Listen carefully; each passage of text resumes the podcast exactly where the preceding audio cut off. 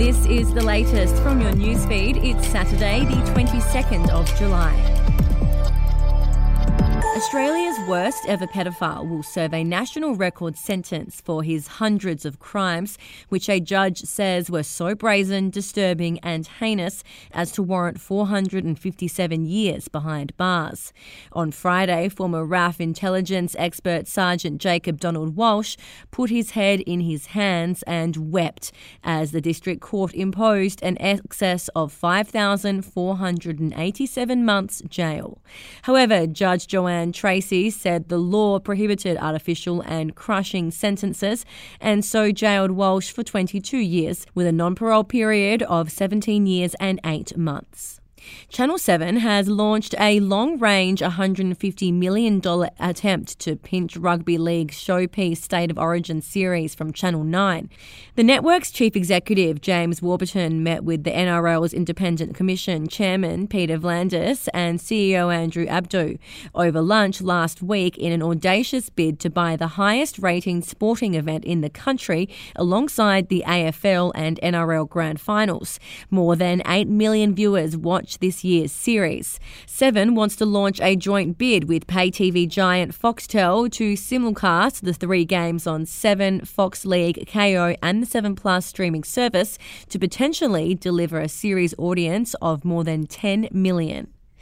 The Andrews government has gagged Commonwealth Games officials from publicly discussing the 2026 event's axing as negotiations over compensation heat up. The Saturday Herald Sun can reveal organising committee and Commonwealth Games Australia members were told on Friday to button up while talks in the UK continue in an escalation of the saga. The Scottish government said last night it was exploring the possibility of a multi-city, multi-partner hosting opportunity for the 2026 2026 games. We'll be back after this. News doesn't have to be boring. The Brits have given Prince Harry a new nickname after yet another tell all interview. Oh, God, is it the Ginger Whinger? Let the team at news.com.au get you up to speed each day with their podcast, From the Newsroom. A couple were busted joining the Mile High Club. Well, I guess they can't fly Virgin anymore. Politics, sport, red carpets, royals. Get all the goss in just a few minutes. Follow From the Newsroom wherever you get your podcast from. A major campaign in support of the Indigenous voice to Parliament is set to undertake a messaging blitz through Queensland in a bid to shore up support in the state amid flagging support. And it's understood voters aged over 35 will be specifically targeted with internal Yes 23 campaign research showing the demographic had a high level of undecided voters looking for more information before making up their minds.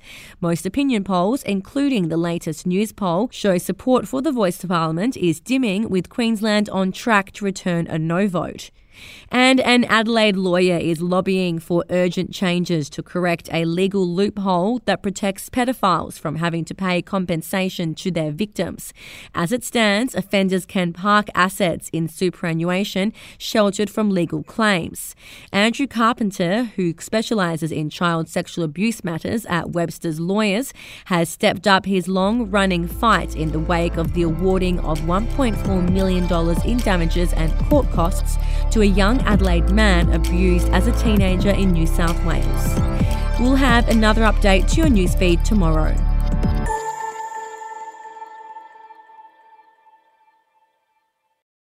Australian history is full of colourful but forgotten characters, from alleyway gangsters to Cold War spies and eccentric entrepreneurs. There are hundreds of incredible stories of adventurous Aussies that never make it into our history books. Each week, I talk to some of the country's greatest history authors, sleuths, and yarn spinners to uncover the untold stories of some of our most interesting and offbeat ancestors. The show, in black and white, can be found wherever you get your podcasts.